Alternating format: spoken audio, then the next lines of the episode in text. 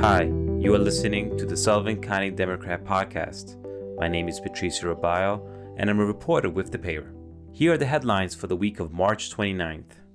Rock Hill Hotel looks to expand with summer camp. A new summer camp is looked to call Rock Hill Home.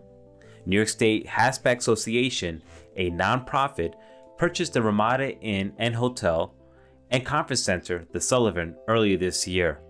The nonprofit is converted the Ramada Inn to a facility that serves those with developmental disabilities, Hatchback Resort. The resort recently submitted a draft plan to the Thompson Planning Board requesting a change of use to the hotel to include a summer camp. During its March 24th meeting, the Thompson Planning Board said they would need to review the proposed new use for the hotel. According to Charles Basledo, an attorney for the resort, the property would like to run as a camp during the summer and a private hotel during the winter. There is no opening date for the summer camp as of press time. Until then, the property will operate as a private hotel. Furthermore, he said he does not know how many campers will eventually be using the facilities. Substantial fires in the county continue as firefighters battle marathon blazes. Story by Isabel Braverman. On Sunday, March 21st, members of the White Lake Fire Company responded to not one, not two, but three calls for service within a span of few hours. In the early morning hours that Sunday, they were dispatched to two working structure fires eight minutes apart. It was exhausting for our guys, but they don't stop coming out, said Brandon Cunningham, first assistant chief with the White Lake Fire Company. There's years that we go to a handful of fires a year. This last week, we've been to four of them, Cunningham continued. Sheriff's Reform Plan draws public input. Story by Isabel Braverman. The word reform, in its essence, means to change in order to improve, but some people think the sheriff's office needs no change and is already doing what is asked of them and beyond.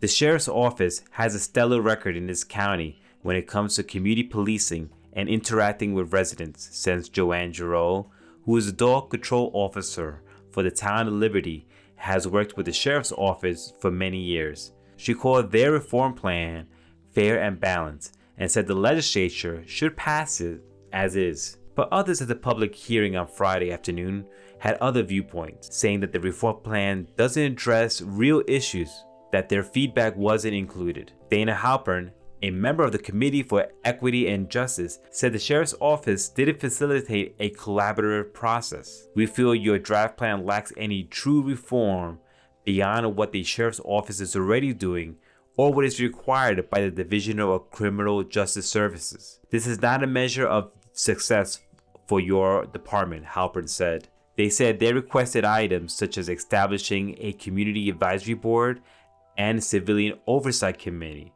implicit bias and cultural complicity trainings, anti discrimination policy, and comprehensive code of conduct, annual mental health evaluation, and annual community survey were not met. Mamakating offers update on a variety of projects. Story by Samantha Montanga.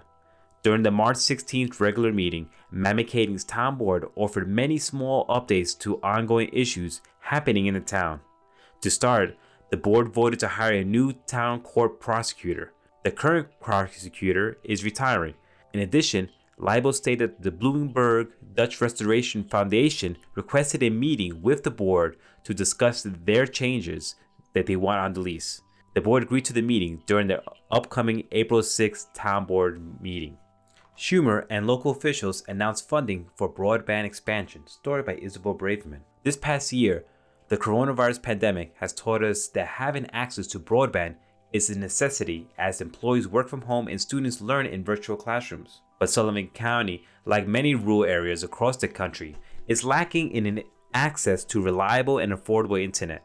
U.S. Senate Majority Leader Charles Schumer announced at a press conference on Wednesday afternoon that the American Rescue Plan, which was recently passed by the U.S. Congress and Senate, and signed into law by President Joe Biden provides funding that can be allotted to the localities to provide high speed internet to residents, students, and businesses. Standing in the gymnasium of the Emma C. Chase Elementary School, Schumer said, just about every person in the Hudson Valley is going to benefit from our American Rescue Plan. My message to everyone is help is on the way. New York legalizes marijuana. Story by Matt Shortle. New York became the 16th state to legalize marijuana on Wednesday after Governor Andrew Cuomo signed the Marijuana Regulation and Taxation Act into law. The new law, which was passed by both chambers of the state legislation earlier this week, makes recreational marijuana legal for adults of at least 21 years of age. This is an historic day in New York, one of the rights, the wrongs of the past, but put an end to harsh prison sentences, embraces an industry that will grow the entire state's economy, and prioritizes and marginalizes communities so those who have suffered the most will be the first to reap the benefits, Governor Cuomo said. Sullivan unemployment tops region, story by Joseph Abraham.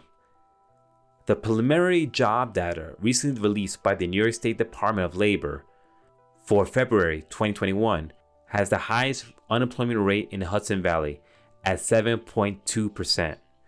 The unemployment rates in Westchester, Ulster, Orange, and Dutchess counties aren't far behind at 6.9, 6.8, 6.7, and 6.4%, respectively. The unemployment rate year over year is up considerably from February 2020, 4.8%, because of the coronavirus pandemic. The New York State Department of Labor also reported that Sullivan County private sector employment declined 8.1%, minus 2,300 jobs from last February. The biggest losses were in the leisure and hospitality, minus 1,000 jobs, government, minus 500 jobs, and education and health services, minus 400 jobs.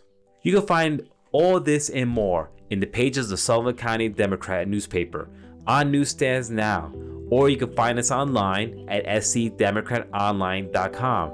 And if you like this podcast, don't forget to subscribe so you never miss an episode. Until next week, stay safe.